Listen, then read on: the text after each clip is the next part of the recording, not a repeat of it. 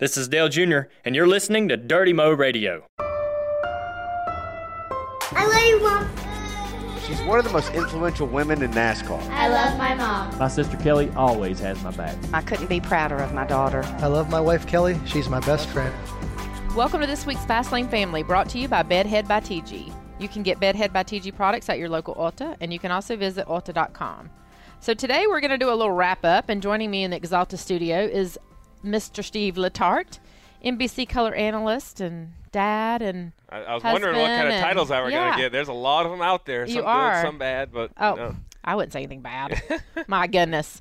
Um, so how are you? I'm wonderful. I'm wonderful. Year two was um, a blast, a little less of a blur than year one. Year one in the booth, it was kind of. It reminded me of learning to crew chief. You know, the first race I crew chief, we went to New Hampshire and I blinked and it was over and we ran 14th and I had no idea how we did it.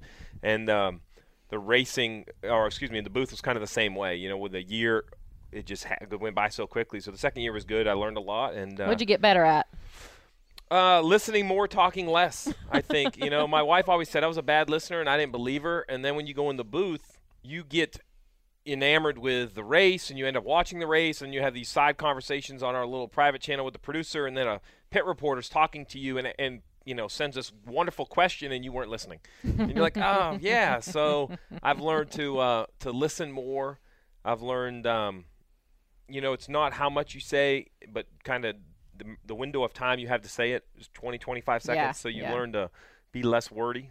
Um, I've learned to just have fun, just enjoy it, because really our goal is that we want the race fan to feel like they're the fourth person in a bar with me, Jeff, and Rick having a beer. Yeah. And that's kind of our goal. Yeah. And, and if that's how people feel, then we're doing our jobs.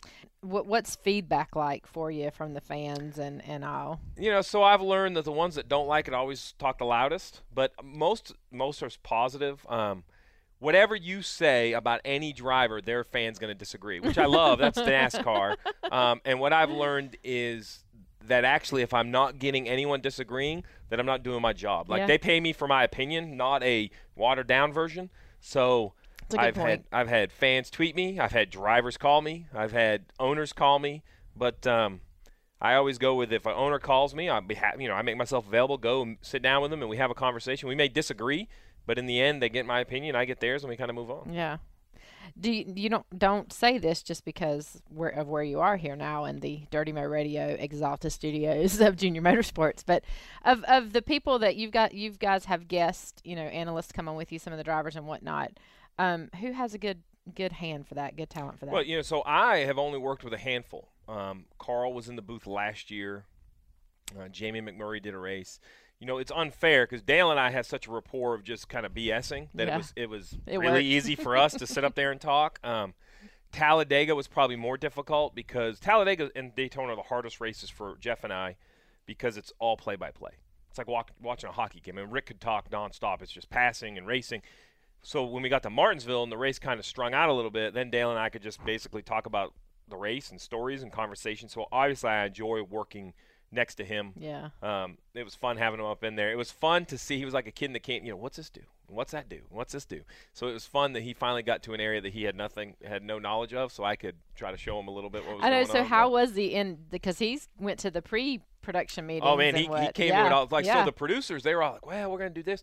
I'm like, "Look, don't protect him from him. You just tell him what all the meetings are, and if he can make them, he'll show up." Yeah. And he did, and then we had um, we really enjoyed it. It was a great opportunity. He makes fun of me, but we never see each other, and I claimed it was because we were both too busy, and then he claimed that's not true because I'm not busy now. Only you are. but and that's really the truth. The truth is we're tr- we we need to find projects to do together because. You know, he's getting married. I have two kids. I have a job. He's a race car driver. I mean, we're just so busy. We don't have time to hang out. And and that was a great reason to kind of come and hang out. It that is so true. I was just thinking about that this morning after dropping the kids off for school. Um, a mom of one of Kennedy's friends from preschool texts me. They never hang out anymore, and it's like the when the people that you hang with and the people that you do tend to be those people that are in your life, and then something happens and you're split apart, and bam, That's it. you I don't mean, see them anymore. my son races out at Millbridge, so I see the people at Millbridge all the time. And other than that, Yeah. and my Tuesday golf group, that, that's it. I mean, that, those are the people I see all the time. And Well, your uh, weekends. I mean, you don't. You're not. You're you're busy. I tell mean, everyone, yeah, my job now is um, way, way, way less hours Monday through Thursday, but surprisingly, way more hours Friday, Saturday, and Sunday because we cover both series. If the Yeah. Xfinity series is there, the difference is it's just way less stress. Yeah. I mean, right? Who wins doesn't matter. Uh, I mean, what call you make? right. I mean, you know, while the I won't say the performance doesn't matter because we do want to do our job, but it's kind of you're either prepared or you're not. If you ever get up there and you have any anxiety, it's because you didn't prepare. So, you know, there's been a couple weeks where I've been unhappy with our preparation. Things happen, rules happen, and I knew them but didn't completely know them. And those were good to kind of remind yourself you need to always study. My my son would laugh at that because I'm not a great student, but That would be I think that would be the hardest part for me is that because you do have to be up on your game. You got to know what's going on. You got to know what's happening. When I'll get I'll, you know, be asked to be on Sirius and it's like I've I've got to like check Twitter, run Oh, through the news yeah. of the day or whatever in case Dave asks me something. well, and, and you know the the problem. and that's just about my teams. right. Well, I mean, and that's the thing. The thing is, it's this. I took for granted what waking up every day and going to the shop and the, you know sitting around the shop talking with guys, like being immersed in it, how much you just absorbed. yeah. you And how much you know, out of sight, out of mind. I mean, people don't call me if I'm not at the racetrack. That's why we try to go to some races the first half of the year. But the biggest lesson I've had to learn about TV is it's live. There's no getting it back. So think before you speak. You know, it's one thing you could tweet and people are mad, and you say something on the radio and people are mad. And you can even kind of get away with some stuff on NASCAR America or a practice show. But when you have three, four, five, six million people watching on a race, there's no getting away with. Yeah, right. So if you exactly. if you kind of throw it out there, you better you better accept it. Or if you're wrong, or if you want to take it back, the best thing I've learned is just right then and there, be like, you know what, I was wrong, and and correct it because you can't wait a week. people just want to you to admit that you were wrong. Yeah, if oh you, yeah, you know, yeah. I'm wrong enough that it's easy to admit. I would have a I would have a hard time with the not not Uh-huh. really thinking before you speak, but because you are in the live action part of it, not calling it like it is. You Well- you got to think like you might not always you probably run into situations where you can't always say what you really want to say. So the, the beauty is I've learned the tempo. Yeah. So the tempo is incident happens. Rick talks about it. They work on the replays. I have all that time to be formulating exactly what. Then I usually get a couple replays, and it's just, well, this is what it looks like. This is what it looks like. Then we go to break. I watch them during break, and then when I come back, I've learned to politely polished version tell it like it is. Yeah. You know, if if you know if Dale chops off the 24, then then you know I t- this is what I've learned. The more I try to sugarcoat it, the more I walk myself in a corner that someone's going to be unhappy, and they have every right to be. You know, if, if if I try to sugarcoat it and it was Joey Logano's fault, then his fans are happy with me. But whoever he wrecked, they're mad at me. Yeah. So I've learned just say, you know what, I just, I mean, what do I care, right? This is what happened. He should have done this, and da da da. And they can all be mad that I said it, but if it's what I truly believe, it's way easier to stand yeah. behind. Yeah. Well, totally. You I just need that. to stand there, and and the more I worry about feelings, the more my feelings get hurt. So I'm like, you know what? I'm just not going to worry about everybody else. Protect else's. your feelings That's and don't worry about the others. Exactly. You mentioned your son Tyler. What's up for his race plans next year? Are y'all Um, doing the winter series or oh taking yeah, a break? You big are. move up. We Yeah. went from box stock to intermediate. Oh, fine. So I won't lie, you know, he runs that little box stock and he races, and we give up like 20 pounds because he's 5'8", so he doesn't really fit. And he runs, we ran, I don't know, 20 or 25 races. He probably had 15 or 16 top threes, so he, he runs really well. Isn't it weird in those carts how?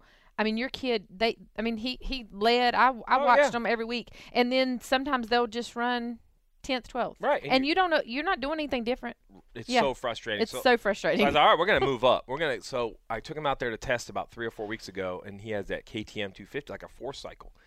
And I was like, oh yeah, it's a great idea. And as soon as we pushed him off, and he fired off the front of the push track, I was like, okay, this is a bad idea. Like he's just turned 13. I don't. This might be a little too much cart, but he's figuring out. He had a, he ran third in his first race a couple weeks ago. He ran fourth or fifth uh, this Saturday. So don't you think the speed helps them with their momentum though? Oh, Overall. it absolutely Yeah, does, and I it's mean- it's still fast to him though. You can Yeah. tell. So the first race, the groove was around the bottom. He was fine, but the last race, the groove was around the wall. Not so fine, you know. And I and, and I was like, okay, but you got to kind of get, up. and you can't tell them to run the wall because they're going to hit the wall and it's going to be your fault. So I'm like, hey, you need to Just move up, kind of get up. up there. and then after the heat race, I'm like, okay, listen, my only words of advice are when you try to find the cushion, you need to find it with the right rear first. Because if you find it with the right front, it's going to pull you in. You're gonna, and You're he, going up the wall. Right. So he got up there and he started running the cushion and, and was doing a pretty good job. And then this poor girl went for a heck of a ride, a couple flips down and one and two. And then he moved like a foot off the cushion. And I didn't blame him. But uh, he's doing better than his mother is. Oof. She's um I feel her. she's a trooper. She's the first time he fired it off in there on the top, she was a little concerned. But he like he's a good kid. He gets good grades. Shame on me for dragging him to every racetrack across the country for 10 years. and know, he wants to go race. So uh, he does football, basketball, and races. And that I keep taking him to the golf course, and he has no interest. So That's a- back to the that's a racetrack we big go. Schedule. Big schedule. Yeah, Carson just this year really started running the cushion and, and the wall, and uh, you know you can the speed, just the intensity Oh, of yeah. the speed is there, and you know she started finishing up in the top five and had several races she could uh, win, but it's way harder on me. I I was that mom in the beginning that you could not rewatch my videos. I couldn't share them with anybody. right. Then I leveled out and I did really good. right, yeah, right, all right. good. Yep. And then this year I am up and down and you that's know, how- yeah, that's right. Like my- grabbing people. Right. She, my wife. So my, I'm the more a show sometimes than the race is. right. So the, the, my wife finally got used to the box stock, and now he's an intermediate. And this last race, she took it up grabbing people. So I had a black sweatshirt on, and I was standing up by the chain link fence over there, turn four, and uh, JD was helping me because my normal guy was out of town. So I was like, ah. there was a caution. I kind of went down, started talking to JD, and then Tyler was running the top, and he went in and just hopped the cushion and just kind of kicked the right rear off the wall, lifted, about crashed, and then realized, oh, I got to get in the gas. So he stomped on the gas, kind of drove it off the cushion. Everything was fine.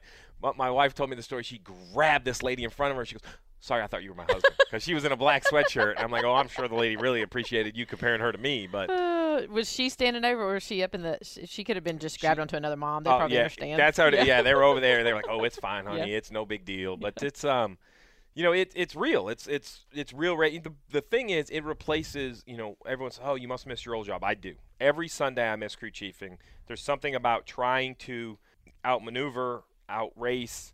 40 of the smartest minds in the sport, 40 of the best drivers in the sport. There's there's that level of competition that I've had since 16 and I would I never knew where I would replace it. I so I play a tremendous amount of golf, which surprisingly replaces it some.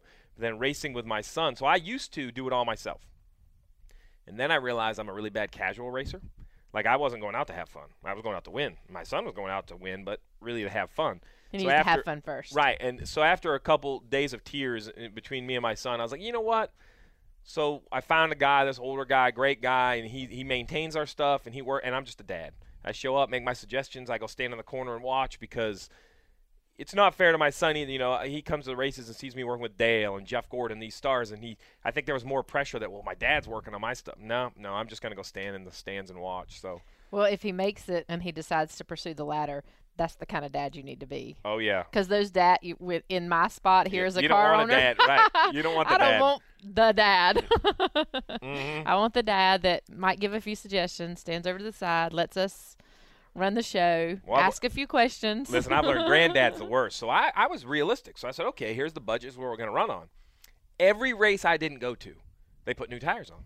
I'm like, Trish, why, why are you buying tires? Well, you know, Papa Don thought he needed new tires. I'm like, he's not buying them. I that's, am. That's Like, what I thought. I thought Papa Don might be buying them. Yeah, I was like, no. That's what I. He's like, you need to put new tires. I'm like, you need to just hush. This is none of your business right here. Unless you're going to be the sponsor, we're running on a budget. We run three races on a right rear. He didn't, not his grandson, because you know how it is with grandkids. There's no, nothing too good for the grandkids. Nope, not at all. Not at all. Well, let's talk about the year. I had a um I want to ask you a few of your thoughts on uh the season. First off, just because it was it was uh whew, crazy for me, but what were your thoughts on the chase format for the trucks and Xfinity? Uh, I thought it was a great change, and the reason I say that is at the beginning of the year, I thought it was an awful idea. I thought that for an 18, 19, 20 year old kid, I wanted to see them manage 32 races. I wanted them to understand how you had to push at times and relax at times, and I always thought that was the way it should be done. But once the format started and Eric Jones wasn't as successful as he probably needed to be, Elliott Sadler stepped up in your car and, and showed more success. We talked about Blake Koch, who we would have forgotten about in the old format. So the simple conversation about all these other drivers, you know, you can't have a series that says, you know, names are made here and then only talk about two guys. So I think that the chase format delivered just opportunity to be in the conversation. Now, I was still extremely excited about the four we had at, at Miami. I think they were the most deserving four. They were the four that deserved to be there and earned their way to be there. But we still had all those races up too. And Eric Jones made it way more exciting than he probably needed to, which showed me that I'm giving these young kids too much credit, that they're ready to go Yeah. to the Sprint Cup level because I like Eric and he's a nice kid and he has tremendous amount of talent. but him and his team just like mentally folded for six or seven weeks. Now they came back and just didn't run well at Miami. I'm not going to blame one race on it, but leading up to there, I mean, Elliott stepped up as a veteran, and these young young kids kind of, you know, caved in. So Yeah, it was yeah. exciting to They were faltering in places. You mentioned something that I struggled with, and that was one race, coming down to one race. And you dealt with that in the Cup Series. Yeah. And and, and you um, know, I I am not a fan. If I could change anything in the chase format, the champion would be determined in the final three races or four races. Like maybe you cut it to eight and run four races or something to that. I am not a fan of the one race. Yes, me neither. I like the mm. elimination format. I like three races and we reset it. The I don't love the fact that we finish at one race. I think there needs to be a variety. I think it needs to be four races. Nobody wants to hear this, but there should be a super speedway. There should be a mile and a half. There should be a short track of some sort, and perhaps two mile and a half or two different versions of a high speed track, maybe a two mile and a mile and a half.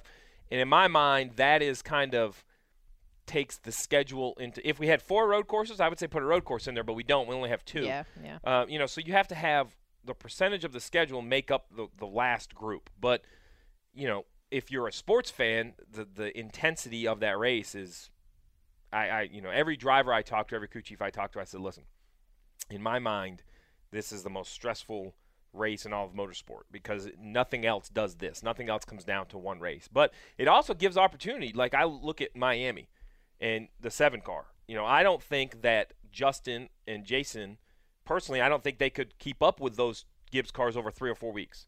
But they could. One, they had it all figured. You know, they Yeah. ran the best I had seen them run all year in the race that mattered the most. And it's it's. I mean, they outrun the the one we all thought would be the fastest of Eric Jones. So really, if Daniel Suárez has any sort of issue, then their performance is enough to get him through. Yeah, and right there. Right, and I so that's the counter to the one race thing. I'm with you though. I, I I don't mind. You know, people like, oh, you know, you can't have one race, you can't eliminate teams. I'm like, listen, you don't understand. Teams were eliminated in the old format. We would be down to two by the time we yeah, get to Miami exactly. anyway. Exactly. So I'm not. I don't have a bigger problem with that. As you know, one race I could I could easily be talked into two or three. Yeah, that's the one thing when I think about the old format is is more people do get a chance. So there's four instead of one or two Yeah, or right. however it takes off. But it's just that one race scenario. And just think about like William Byron in the trucks. I mean, the guy wins seven freaking races and then didn't get an opportunity to, to run Right. for the championship. And, so and the struggle is is just or he got an opportunity. It was just yeah, well, the, I mean, the struggle is is the sport is built on, you know, it's built on a variety of success. You Yeah. know, like like Jeff Gordon. Well, if you go all the way back, so Richard Petty found a way to run 65 races a year and win 30 or 40 of them and win a championship that way. And then your dad came in and found a way to be really, really, really good at this group of tracks and then just not mess up the other ones. And people don't want to hear that, but Yeah. when you really look at the stats, you're like, Yeah. look, this is where he won all his races. He was Yeah. spectacular. But then they were smart enough to say, you know what? In these other tracks, we just don't have to give points back. It's sort of we- your strengths and weaknesses, and knowing then- them. right, and then Jeff Gordon came in and he said, "All right, I'm gonna, I am gonna accept all the tracks, and we're gonna go try to be good at road courses and try to be good at Martinsville." And then he won championships that way. So there were so many different ways to do it. And then Jimmie Johnson came in and said, "All right, well, all I have to be good at is the final ten. I Yeah. can make it on my on my talent, and I need to really focus, especially on those final four. I think they didn't know it, but they built a chase just for Jimmie Johnson and his strengths. And and it took a few years in this format, but we said it on the air. I, I have a hard time getting Jimmie Johnson to my round of eight. But if I get him to my round eight, it's hard to not make him the champion. yeah. And everybody kind of laughed. I'm like, that's just how it works. These tracks aren't great for him, but if he gets there, these tracks are spectacular. And he proved proved it once again. It was. It wasn't looking like it though. There in No, then we went to. Miami. He was without a doubt the slowest of the four, right? I mean, he was he was he was without a doubt Ah. the slowest. And it came down to so this is my question: What's better? We have a champion at the Sprint Cup level that has won seven, so you can't argue his resume. He really persevered through Miami. wasn't the best car, so if it wasn't one race, if it wasn't a Game Seven moment, would Carl Edwards block Joey Logano all the way to pit lane? yeah. And, and in my mind, he didn't need to. In Yeah, my mind, once not. he kind of killed his momentum, he could have moved up the track and would have cleared him off turn two. But the enormity of the event, I think, kind of overtakes you, and, Yeah. and you, you almost start to believe the hype, maybe more than it's real. Because you know, I, and I, I can say that now. So if I would have called races from the TV booth, we would have won 20 more races because it's so slow and everything makes sense.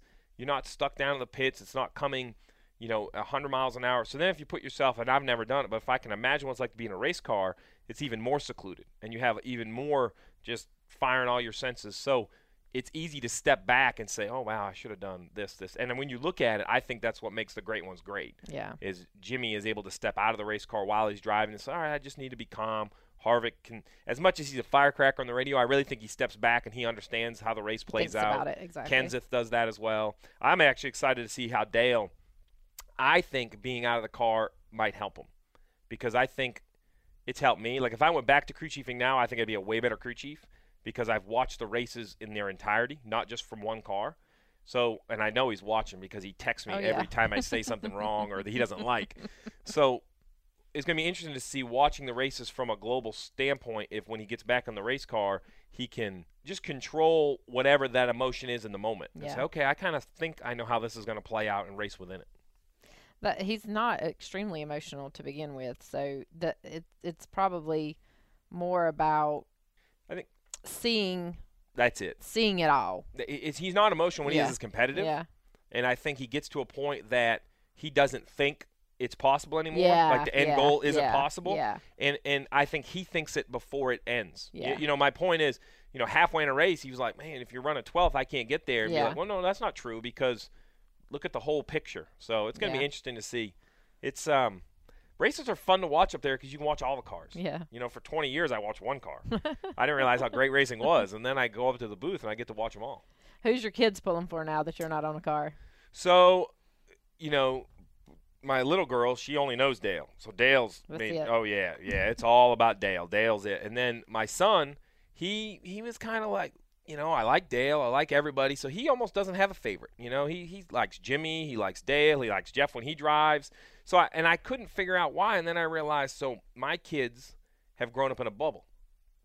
Like they don't know anything other than when they were both born, I was Jeff Gordon's crew chief. Soon Yeah. after that, I was Dale. And then as they kind of started to mature to the point where they understood that was going on, you know, Dale and my son would, you know, Tyler, they'd hang out and BS and talk. And next thing you know, well, yeah, I'm going to root for Dale. So, Yeah. so they both cheer Dale on. When he's been out, they really, it's funny. They, they're like, man, Dad, we don't really care about who wins. And I'm like, really? You, you don't care at all? No. You know, they just kind of they just turn into uh, kids, right? Like I can barely get them. I'm trying to get them to watch the races. like, hey, how'd I do? well, sorry, Dad. We were playing cards. We kind of had it on the background. Like, all right, thanks. Appreciate the support. Yeah, here. you know. what um what's your off season look like in terms of because you don't go on the air right away? Yeah, so we have a few more shows. I have um, we're going to cover some of the banquet stuff this week coming up. We have uh, and then we do these things called evergreen shows, which are all the shows you see on NBC Sports, um, like the scan alls and all the highlight shows. So we'll go into the studio and do intros for all those shows. So that's like two 10-hour days in the studio, and then I'm Ten hours. They're long days. Woo. They're long days, but that's by request. You know, they want to do you like just want to get them over with, yeah. Get it, get it done. go Not in with, and knock them all yeah, out. Yeah, You know, yeah. bring five suits, keep changing shirts, and just. but then, um, then it's really just completely trying to unplug through the holidays, and then I don't have to do anything in January like I used to do. Our shows, NASCAR America, will start back up in February, and that's really good for me. As we talked about, kind of being away, I'll go down to Daytona to do nothing, just to walk around, see everybody. Um, you know, try to go out to dinner with a couple crew chiefs, walk through the garage, walk through the motorhome lot, just try to be i- i- around. Yeah. And then then it starts. You know, we got a few TV shows a week, and then you know we go back on air in July. I'm excited. I think Jeff did a great job in the booth last year for Fox. I think year two, I know how much He'll slower year two was for me and how much better I did. So. uh you know, him and Darrell working together, and Mike Joy is only gonna. I thought they did a great job. I'm excited when the racing season starts back up. I'm excited that I get a half a season off. Uh, that's that's. But you still have to be plugged in. I was thinking, You you, know, just thinking here about you going to Daytona. You got to kind of know what's transpired, where people started, what they what their thoughts were when they got into the season, then to cover it in that second half. Yeah, I try to do one a month in the first half of the year, and then I try to do one moment a week, whether Yeah. that's to go to Joe Gibbs and hang out with the crew chiefs for lunch, whether it's to go over to Hendrick and see some of my old friends over there, whether it's to ride over to Penske, whether it's to hang out with NASCAR, you know, whether it's your crew chiefs here, I'm friends with all of them. Maybe Burdett and I will go to dinner. Just one time a week to, it can be a friendly base thing, but just conversation. And I've learned technology is the best thing ever, you know, so the years of walking through the garages and talking to everybody, it sounds awful to say, but I have about 20 text threads, and that's kind of it. That's walking through the garage Yeah. because I think they appreciate it too. You know, when when when Kevin Meendering are, is trying to set up a race car, you know, he he uh, he had to put up with me for years in the lounge talking as it is. He doesn't want to see me anymore. But Yeah. if I just text him, he knows that hey, I don't need a response right away. But in the next few hours, if you have a moment, give me the insight, and and we can kind of be done. So it's easier for me to do my research that way. Yeah. What do you think? Because you mentioned our three crew chiefs, you this year for us has been the best ever in terms of our shop, our guys working together, everybody being on the same page, realizing that they all three come from Hendrick. And uh, Kevin and Jason obviously Yep. worked together on Dale's car for a long, long time, and, and Dave on Jimmy's. What do you think happens at Hendrick that that, that happens and that makes that possible? You know, I and maybe it does if it's three Gibbs crew chiefs. I don't know. Well, I think it does. I think it does. I think it's the simple fact that these larger teams, and I can only speak to Hendrick, but I see it now in the Gibbs crew chiefs and how they interact. Um, like Darian's a perfect example. Darian's a really smart guy, but he didn't work at Gibbs because he wasn't from Gibbs. And I think what what we're seeing with these larger teams is that, you know, racing isn't this black magic. It's really pretty simple.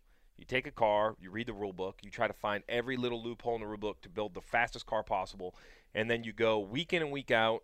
You fly all across the country, you stay in hotels, you go to dinner, you get on everyone's nerves to try to go win a race.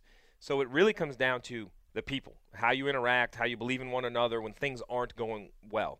So I think what happens at these big companies, and especially at Hendrick, is that you learn a lot about people when times are down. And, you know, we had the down times at the 88 when we were slow and trying to find speed, and Kevin worked through it, and Jason worked through it. And it wasn't always good, but what you do is you, you have those moments where you shut the door and scream at each other like brothers, and then you come out and face the world kind of arm in arm. And I think that's the key. I think they, they understand that it's not that complicated. When everybody wants to make excuses, you know, you could either make excuses or you can just try to fix it. And and I think that to your point, you have a great group of three. They all are very different personalities. Yet they kind of know what it takes to go win and what and then Ryan is is just ADD enough for the whole group. and I say that because him and I have a lot of the In same good way. personality. Yeah. You were the one. You were one of the ones that Yeah, I- him up for the job. So. Yeah, and, and, and, you know, and I say that because, you know, you have to have energy in a room, Yeah. and it's exhausting to be a crew chief, and because you have to bring the energy all the time. You can't have bad days. You have to show up and energize the driver, energize the team, energize the pit crew, be nice to the sponsors, talk to the owner. So Ryan, one of the reasons why we thought he was the right guy is because he's always full of energy. So that kind of takes some of the pressure off someone like Burdett, who is Yeah. the most you Quiet, know, quiet, I'm quiet. telling you, it's like it, it, this is it, man. You, you know, if you have to get really far back to make sure he's moving because he's just kind of really just low key, but he gets a lot done. I mean, Yeah. we've been friends for a long time, so I think that I'm hoping those three crew chiefs here. The reason you say it's been a great year, it's not just what's happened on the racetrack. It's that you know when you hire a band of brothers, you expect the brothers to work it out on their own. They only need to get mom and dad involved when Yeah. stuff gets really really bad. Where if you have three guys that don't have that sort of relationship, you know, it's it's it's kind of like when my kids have friends over to play. I get involved in more disagreements Oh, than I ever do if it's just siblings because siblings, you know, they go fight it out. Like they don't call mom and dad; they go fight it out and then work it out. So I think that's the key. You know, when you're raised at one of these big race teams, you learn that you know the last thing we want to do. No offense, is get the owner involved. Yeah. we better just fix this on our own Figure because right, right, right. It's it's like I tell everybody, be careful what you wish for, right? Like we don't need any more regulations, so we just won't ask for help and we'll Yeah. work it out. And I think that's what they did. And you know, Well, by the time you get the owner involved and they give you what you've asked for or whatever, and it still doesn't work, Right, well, you then know, what's your question? The problem is, is I Ken Howes told me something a long time ago, and I've always remembered is um, really the world is driven by unintended circumstances, and it's when NASCAR makes a rule change, they they don't understand the circumstance. You know, they know what they were trying to fix, but they didn't see all these things down the road. And when you make a decision in a relationship, you know what you're trying to fix, but it never seems to really fix that one issue. It highlights six or seven other ones. It's the same way, right? So if, if you if you want to get the bosses involved, they'll come and fix this little issue, and these other 20 things you didn't think were an issue, they're an issue now. yeah, yeah. So that's our joke at NBC. They true. like to book travel really late, like seven days out, and that bothers Rick because in his old job he used to have it for the year. And Jeff and I are like, listen, man, I don't think you want to complain about that because when I decide on a Thursday that I don't want to take the nine o'clock commercial flight, Yeah. I want to take the two o'clock. The nice lady in Stamford just says, "Okay, no problem, I moved you." and I was like, "And you're going to make it where they're going to make me pay the change fee." So let's let's not make this any more complicated than it needs to be. So, but it's good. And then I've, mm. I've nothing. So so we you know we talk about racing. I don't really have favorites, but I have moments. And Elliott winning at Darlington was a moment. So I went to Victory Lane. My first ever race, Dale Jr. won in July. I went and saw him there. I went and saw Jeff at Martinsville. I'm trying to think. There's maybe a couple others, but that one in Darlington, it was just natural. Uh, Jeff Burton and I both just said, "Hey, we need to go see Elliott." So we went down there. I was kind of torn. It was half to go see Elliott and half to go see Kevin. Yeah. But um, that was one of those moments that that you can't draw up. It was it was. I mean, the whole storyline leading, leading up to it. is probably one of my favorite races the entire year. Yeah, the, he he had that race and and the one before it where the circumstances just you know staying in front, staying in front with Mhm. lots of different things going on behind them tires and no tires and all that good stuff. Those were awesome. and then he hit the races wall with two to go at Darlington. Yeah, I mean and those I'm like, awesome races to win. what are you doing, buddy? Just run the bottom. So yeah, they were pretty big. Oh gosh, well, we've covered a lot of ground. see, I'm good. at- Listen, I'm good at filling airtime. That's why they love me in my new job. It's you know Well, you always have an hour talker. of practice. An hour of practice. There's only so much to talk about. All right. Well, uh, that's that's. you went through I'm- all your notes. I'm, yeah, I Well, did, so and it's funny. I didn't even have to ask questions because we just talked about stuff. That's the best yeah, way. Yeah. So so tell me then. So Junior Motorsports, you say why do you say best year? Well, I was thinking, it, you know, performance wise, it wasn't our best year because in 2014 we won nine races and, and Yep. won the championship. But best to me is not, I mean, it, performance obviously has to be there. Mhm. That's what everybody wants, the sponsors, and that's what all those guys work so hard. But the camaraderie, Right. the working together, like you said, when putting all the heads together, um, when you are trying to find something different. And I mean, we worked all year long to beat the Gibbs cars. You know, Right. that's and, yeah, oh, and yeah. their heads together, uh, looking out my office. Um, you know, just the one car especially, and I, I'm I don't want to pick on my teams because they all have their different styles about doing things, but the one car especially. I mean, every time I look out my window, five o'clock, five thirty, Right. six o'clock, just own it, you know. And and there's a lot of times when all three of them were lined up and doing that. And I, I even asked. It's funny that you said that about Jason because I said to LW, I was like, I I never see like like it's. I mean, the one car if there's 24 hours in the day, they're there 26. Yep. You know, That's not Burdett. and Dave is pretty. He's right there. You know, he's gonna fill out the 24 hour Mm-hmm. Yep. day, and Jason's probably like the 22 hour day of the 24. Yep. And he's like, he just, you know, and I think the engineering minds probably not overwork, but work a lot of stuff. Oh yeah. And Jason, not coming from that background, he just sort of lets them do that Yep. part and then takes it and applies it, you know. So it's different for him, but um, just working together. I mean, we've just uh, it just seems like, and I'm sure they have their moments that I don't know about because I don't get in the middle of all that stuff. That's but, perfect then. If you don't know yeah. about them, they're the best moments. but um, yeah, working together, and even even this year, you know, they had conversations from the Hendricks side when they were, you know, Right, struggling, Right. calling us up, you know, because they trust these three guys, Right, and. Uh, and that's really cool to see too. So just Yeah. overall, I love watching. You know, so I had, you know, so Jason and I were friends forever, and then he was the car chief, and then at one point, Dave and Kevin were the engineers in the 88. So I've worked with all three of them. So it was um, so drastically different in personalities. It's fun to watch, but um, yeah, your biggest challenge is going to be understanding, you know, how long you're going to be able to keep them because whenever Yeah. Chad or Alan or someone up the chain says, you know what, they've had enough and they throw the towel in. I mean, the success of this, and that's really, you know, we had this conversation what a long time ago now, Yeah, years yeah. and years and years ago now, but and that's really where you know everybody always say, okay, so I have these cool Sunoco flags that are hanging on my wall from all the wins we had, and we, you know, Dale was always gracious enough. I have trophies and rings and all these different things, but it's it's and and I never understood this until now. And Ray and I have had this conversation because I am a protege of Ray Evernham. He kind of created me and what I know and how I kind of approach things. Him and Robbie Loomis. So of all of those trophies, the coolest thing now is walking through the garage and seeing all the people that worked for you. You know, it was like all of the, and it's Justin Alexander who is at RCR. It's the three crew chiefs here, especially in the Xfinity side. When we go Yeah. to the Xfinity garage, it's it's you know Chad and I have this conversation every once in a while. it amazes us the ripple of people. Now maybe that means we were hard on people and we shouldn't have had to work with that many people, but you know the the ripple of people that we worked with or worked for, you know, man, the the, the reach through the garage is unreal. So I mean, it, this is really the same way I look at it with drivers. You know, so we talk about this all the time, and we talked about it with Dale when he was in the booth, but I never had the chance to talk about it with you. When you look in the garage, you know the drivers that you and Dale found are the ones racing for championships at the highest level. Yeah. You know, you have Martin Truex, Brad. I mean, you know, you took these guys and gave them a shot, and now their careers are, you know, fully blown. That Wow, has to be. yep. That has to be oh, a great. absolutely. I mean, a great thought for a company, right? To be able to hang your hat on. We were smart enough to find these drivers. Yeah, yeah, and just yeah, and sometimes yeah, you look into it, or or you figure it out, you find it, or somebody like Chase, you know, is coming up through Mr. H's. But um, yeah, I feel the same way about the drivers. I feel that way about our crew chief, crew chiefs, our our crewmen.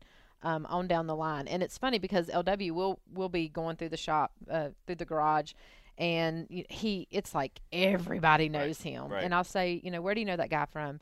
and he'll like, oh, well, he worked on my ARCA car, you know, 20 years ago, Yep. and here he is, the car chief of XYZ, or Yep. maybe he's a crew chief somewhere or whatever, and that process just happens, you know, right. and um, you you see, you talk about our guys getting opportunity to go, and and um, I, I know they will at some point, to, and that's what this series is for. But the great thing is that I think we've established this opportunity for this to happen between us Right. and Hendrick and seeing the success of it and, and I know that there's other people chomping on the bit to get that opportunity and Well, that will. I, I remind them though it took Jason Burdett 18 years to get that opportunity Dave yeah, 10 I- 11 years I mean, the, the, the, you're going to have now you have the the best of both worlds. So the one side is you'll be able to get much better people because there is a avenue of improvement. The problem is when you get those great people, their patience are usually much lower than the time it takes to get there. Yes. So so now see so congratulations. Now you don't have three children crew chief you have to babysit. It's everyone below the crew chiefs you're going to have to babysit to Yeah. see how patient they can become. everybody wants to be a car chief or everybody wants to be this Every- or they see that path and over at Hendrick they're like oh I want to come over there and do this or you know So, and that's where everybody everybody says, "Hey, how do you love your new job?" The fact that I don't want to be anything else. Like I, I, I loved crew chiefing. Um, I'm sure Mr. Hendrick would have loved if I would have stayed. There was stuff I could have done at the company, but it was just, you know, if I didn't have children, I would absolutely still be there. But when my wife and I decided to have kids, it's been to, to think that I've been blessed to have this opportunity to have. I take my kids to school just like you every day. I'm the morning car. Now, afternoon carpool, you can have the secret handshake, get in line. This line, you're in the wrong line. You have the wrong placard, and it's like you. The the, the, the afternoon carpool is is harder than racing at Talladega. But you know, the morning carpool. why is, is that Why I don't know. it's that way at so many It's- schools It can be so simple in the morning. You just get in line, you look, you drop them off. Hey, have a great day. But in the afternoon, oh man, you know. And then at Davidson, there's roundabouts, and the town doesn't want you here. I'm always in trouble. So I've I've sworn off afternoon carpool. But every morning I get to take my kids to school, and there's that those 10 minutes that I'm sure I take for granted too many days. Looking back on, them, like that's really been of the biggest change of my entire career. It's every morning for 10 minutes I get to spend time with my kids, just me. Trish isn't with, uh, and it's like that is that was enough reason. And Yeah. it sounds weird, but it no it doesn't it I that's get it, it comes down Yeah. to the smallest stuff. Yeah, I, I say that about taking my kids to school, and my daughter, she's mad. Uh, Kennedy gets mad because I don't pick her up as much as I used to. But LW will say, well, you know, why don't you just let Nanny take them to school, and then you could get to work. But I love that. That's right. I, I love that, you know, 15 minute car ride, and sometimes it's quiet and we don't talk about anything, and then sometimes we go 90 mile an hour talking about stuff. Well, I did So- learn. So my son just turned 13. He got his phone. We held off till 13. So he Good for you. He doesn't. He doesn't talk anymore. He has. A, you know, he's he, he drives down like this the whole time. Yeah. He's just, you know, and, and mom's. I thought the racing got her nervous, but it's not that. It's that his phone. be crazy. Bing. She'd be like, "Who's texting you?" He'd just look at her. Like, why am I going to tell you? I have my own phone now. So I'm like, man, I don't think he has this figured out. So he's under my Apple ID. So I told him it's a little bit of a fib, but I said, listen, all we of all your all your text messages, that thread, it shows up in my iPad, so I can see everything you're texting. Now that doesn't happen, but as long as he thinks that happens, I think I'm gonna be all right. I had this um the carbon monoxide things in our house, you know, these like plates and they have this one little red dot. Yeah. the- well, I've had my kids convinced that they're cameras. Oh yeah. I mean, convinced. Except the other day, I got caught off guard, and Kennedy's like, "Mom, what is that?" And I was like, "Oh, that's the carbon monoxide detector." And as soon as Mm. I said it, she's like, "I knew it! I knew they weren't cameras." Oh, and I've, I mean, for 15 years, it's worked that those were cameras. that'd be enough reason to put some cameras up. I don't need them for her. The other one, the 16 year old, and she's about, you know, she's Oh, about so I have this funny. independent. I have this funny story about the 60. So Jeff Burton, he texts me. He goes, "Hey, you running tonight at Millbridge?" I'm like, "Yeah, yeah, I'm running." So he's like, "Well, Harrison wants to go to the dirt track," and I'm like, "All right, yeah, come on out and hang out," you know. So Jeff comes out and he's hanging out with me, and Harrison disappears. Your daughter gets done running the heat race, and here they come. They're just walking in a group, but they're walking side by side. And Jeff elbows me, and he's like, I think I know why Harrison wanted to come to the dirt track. That's what he said. And then I was like, you can't, you're going to embarrass him. He goes, oh, you're right. I'm going to embarrass him. And I was like, well, I mean, you know, he's a race car driver. She's a race car driver. And he was like, I'm fine with it, but his mama's no, his his mama's not ready for all this. And that's all. that's all Jeff said. So he laughed and walked off. So I thought of you, and I was like, yeah, this is. I said, I'm 13. I've still got a few more years. Mama before I worry Kim, Mama this." Kim, she's awesome. She, um, when th- they were hanging out a little bit, Carson and Harrison, and you know the thing with your kids, and you you'll find this with Tyler as he's coming up through these teenage years. They just start because they have a phone. They make their own plans. Oh yeah. I mean, I they believe it. make their own plans. They do their own thing. And I say to Carson, you know, can I have the mom's number? Can I have somebody's number Right. to check in with them? And so I asked that about um, Kim. Right. Of course, I mean, I've known them and and all. Same and, thing uh, though. Until your circles cross. you're- yeah, You're, like, I just want to make sure that they're where they say they're going to be or Yeah. what they're doing or whatever. And she's and I text her and I'm like, you know, I just want to make sure Yeah, that hey, yep, yep. they're going out as a group and Yep. doing whatever that it, you know where they are or whatever. And she's like, I'm so glad you texted me. oh yeah. I, I and because she is like protective mom. Yep, yep, yeah. yep. Well, protective I mean, mom. I think it's a it's a great problem to have, but growing up the way we all do through the garage, we somewhat get, I think, just more protective, right? Yeah. Because it becomes more complicated. It's not just the trials and tribulations of a teenager; it's the trials and tribulations of a teenager that has kind of has grown up in this in this, you know. vacuum of a sport it just it moves so fast everything moves so fast and so so i, I agree but i had to laugh that was that was it, so it started where we were actually leaning on the fence watching the race and they kind of walked by and i could follow his eyes and he was watching mine and we it was kind of one of those back to your youth and you were like mm-hmm. it all makes sense right now I mean, it all makes sense so but Yeah, your daughter actually funny. she's been great to my son though because because she'll lean in and you know the funny thing is so I'll tell my son, "Hey, listen, you need to do this, you need to do this." And he won't do any of it.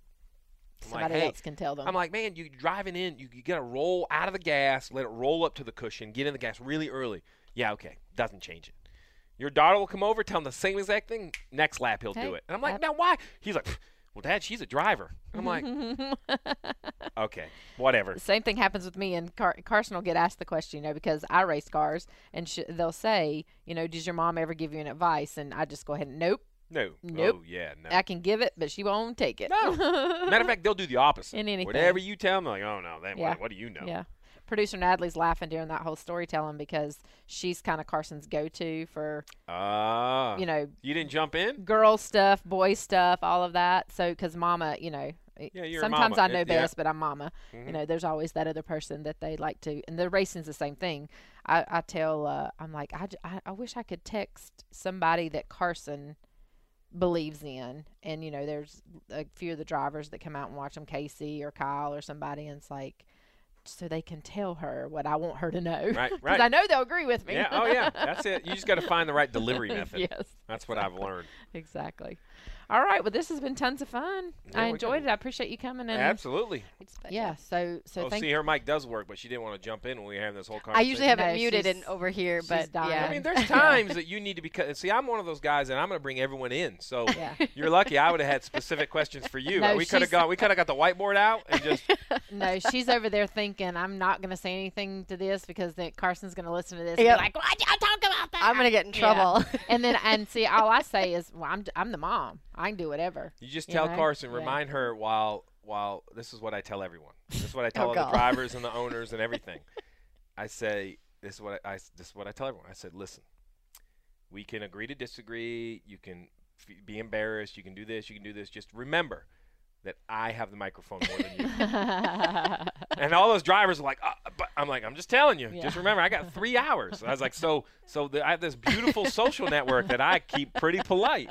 But every once in a while, when I have to have to just shoot one over the bow, I can do it. and I, I we decided to bring that up on the podcast. But I know who who do you think I had that wrote down for Twitter? Like just who just do you crack up over in terms of Twitter responses? well, I so you know it it's it's you know I think you can learn a lot about going through someone's followers oh, or Oh, who yeah. you follow. Yeah. So when I go through, right, so I follow Dale is usually pretty pretty classic. He says stuff that I know you both cringe about. and then um, I follow the the new golfer, the Andrew Beef guy with the big same thing. He kind of reminds me of Dale, like so now he's famous and he has all these PSAs, but he like doesn't really know how to do them. so he's like, "Oh, was I not supposed to say that?" You know, like he has an Arby's deal and he'll tweet about going to McDonald's or something. You're like, "Man, you're kind of messing that up." so he's fun to follow the the Formula One guy, David Hobbs and Steve Matchett, they're as much of a disaster on Twitter as they are on on the uh, television, which is spectacular. So I have this great variety of people that I follow, and then I try to, um, you know, I'm bad. So so I, I know we're supposed to be done, but I have a That's confession. okay. So in my new job, they're like, "Oh, listen, you have this good social following. Can you tweet the schedule? Can you?" Listen? As soon as they ask me to do something, then I don't want to do it. I'm like, man, you're kind of ruining this whole Twitter thing for me. And they're like, yeah, but, but. I'm like, no, you don't understand. I have this Twitter following because my Twitter is an explosion of whatever's going on in my brain. And you could get dirt racing, you could get golf, you could get a Dirty Mo podcast, you could get dating at the dirt yeah. track. There's no, anything, anything possible can come out on my Twitter account. So, so, you know, And then when you come out with this nice, neat, buttoned up tweet, it's like, who is that? like, and, and you know, here's the problem: awesome people I follow. If I get too many buttoned up tweets, I'm like, man, you're just filling up my timeline Yeah. with just a bunch Yeah. of junk. yeah, mm-hmm. So, that's true. so that's what I try to tell everybody. So, I, I didn't know we hit such a sensitive subject. You're almost blushing over there for. Oh yeah, oh yeah. I'm over here like I cannot say a word. No, you Although I word. do owe her because she's tweeted some stuff about me, so I do owe Carson. Oh, I I wasn't going to bring up the fact it was so great to finally meet you because I feel like I've lived the life following everybody on Twitter. It, it just comes across. I was going to let that all. I said you have your mic turned on. That's funny how that works too, isn't it? You feel like you know everybody, you know what's going on in everybody's Oh. life, and then you see them, and, and you're like, oh, but that came from Twitter. Yeah, I was like, I was like, we've never, like, have we never met? Because I swear we've had conversations and all kinds, you know. And that's that's. Uh, well, we Carson and I interviewed you for Motor Mouse. Oh yeah, yeah, that's right. Yeah, you that's and right. Burton at uh, Atlanta, I believe it was. Yeah. Yeah. We were early probably pretty calm by then. But once you get through all these races, it's basically. Yeah. No, it was the like the very beginning of the, The year. spring You guys Atlanta, weren't even. yeah. Right. You guys were just walking around That's what he's with saying. um, it was probably pretty Jeff calm. Benke. Yeah. Oh, I'm gonna. T- you have to send me the link though, because I'm gonna tweet out this podcast. to Let everyone know we really covered some Covered some ground. earth Dirt shattering. dating. I'm, t- Dirt I'm track telling you, listen. When two fire suits get together, it's, it's never a good situation. No. That's funny. Two fire suits get together. I'm telling you. Ricky and Danica are doing pretty good at it. Yeah, they're kind of breaking the mold. They are. They're breaking the mold. they're That's breaking true. the mold. Oh, good All stuff. right. Well, thanks for having me on. hey, thank you for being here. I really appreciate it. Absolutely.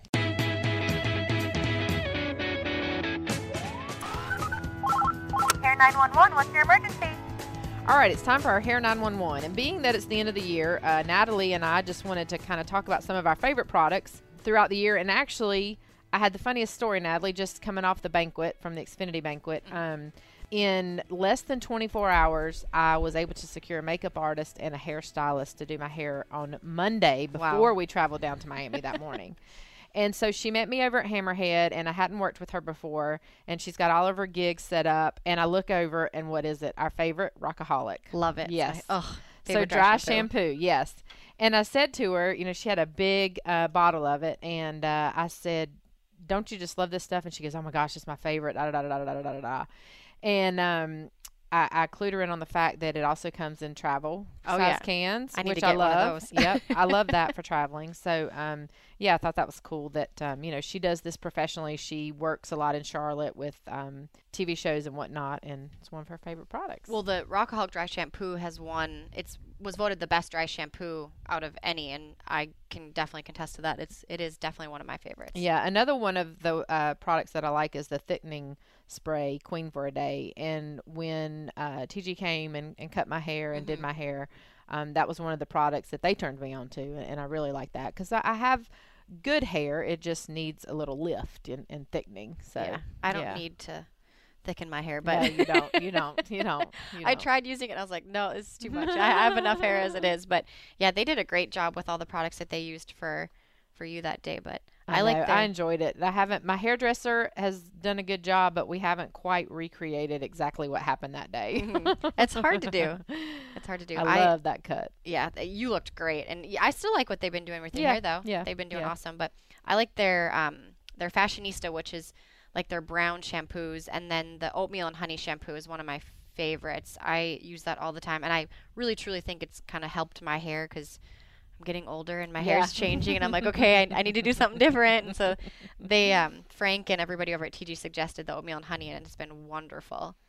Well, good for you. I might have to try that one out. I don't. I think that's one I haven't tried. So Yeah, uh, continuing to uh, try those out. And I mean, they've got great products, and we want to thank Bedhead by TIGI for their continued support of the show. Um, and all the products that, that they've turned us on to, and our guests. Our guests have loved the products. Um, definitely. I've ran into several of them, and, and they're like, "I love that stuff you gave me." What you know, Well, we tried out different things. They um, for our end of the year race here at Charlotte, they sent us a whole bunch of samples for the um, customers that came into the store, and I had some left over. And Jesse and Frank and everybody over at TIGI's like, "Well, just give them to the employees." So I had them, and I was like, "Anybody that wants some, just come grab some." Well, Kristen, she has struggled with her hair. One of our reps. And you know she's got like the long dark hair like me, but it she struggles with the frizz, and she um kept asking me like, "What can I use? What can I use?" I'm like, well, "Let me talk to Frank. I'm gonna get you some of this humidity stuff, and then try this hairspray." So the very last race in Miami, she curled her hair for the first time ever and used this hairspray and tweeted to me, "Oh my gosh, I'm however old she is, I've been trying this for years and finally I found a hairspray that that worked. I love this." And she came in on our end of the year Jerem up front and she was saying how everybody was like, "Wow, you look really good. Your hair looks great." and she goes, "What if I looked like crap the rest of the however many years y'all I see hate me?" when that happens. Yeah, like somebody Yeah. says your hair looks great today. That happens here at work, and you're like, okay, this is the same way I've been fixing it every day. What's different? Of course, she did try something new, so Yeah, and Yeah. she is like, I will forever use this. And I happen to have one big bottle that I never got a hold of one of our winners. And so I was like, here, take this. And she's like, are you kidding me? a big one? Oh my gosh. And so she is hooked now on the, uh, it's the Hardhead by Bedhead by TIGI. Oh yeah, hairspray. yeah, Mhm. yeah. That's a good one. Well, if you're interested in trying any of these uh, Bedhead by TIGI products, you can always go to Ulta.com uh, or your local Ulta store. I know uh, they'll be busy for the holidays. Oh, Ulta's yeah. a fun place to go. I know Kelsey said she went there and the line was out Crazy. the door on Black sure. Friday. I'm like, no thanks. It's too much for me. Yeah, for real. All right. Well, we have had such fun this season. I hope you guys have enjoyed Fastlane Family. Uh, we definitely want to thank Axalta for their support of Dirty Mo Radio. Uh, it's been fun uh, recording here from the Axalta studio. We also want to remind you that you can still listen to our podcast and all the Dirty Mo Radio podcasts anytime on iTunes, SoundCloud, and Stitcher. Any of the other listening products that they have there too. Um, you can catch up. You can revisit if you have a, a week where you're fiending for something and and we don't have a new show out. Just go and listen to the podcast and catch up, or catch some of the ones maybe that you didn't have time to listen to this season. We've certainly got a, a plethora of Yes, we do. various shows. And uh, we'll be working hard over the, the winter here to uh, bring you another great season of Dirty Mo Radio uh, next year with uh, some some returning podcasts and maybe a few new podcasts as well. Thank you again to all the listeners. Be sure to go and rate and review us on iTunes. You can also tweet and Facebook us with any suggestions for next season. If you've enjoyed another season of Fastlane Family,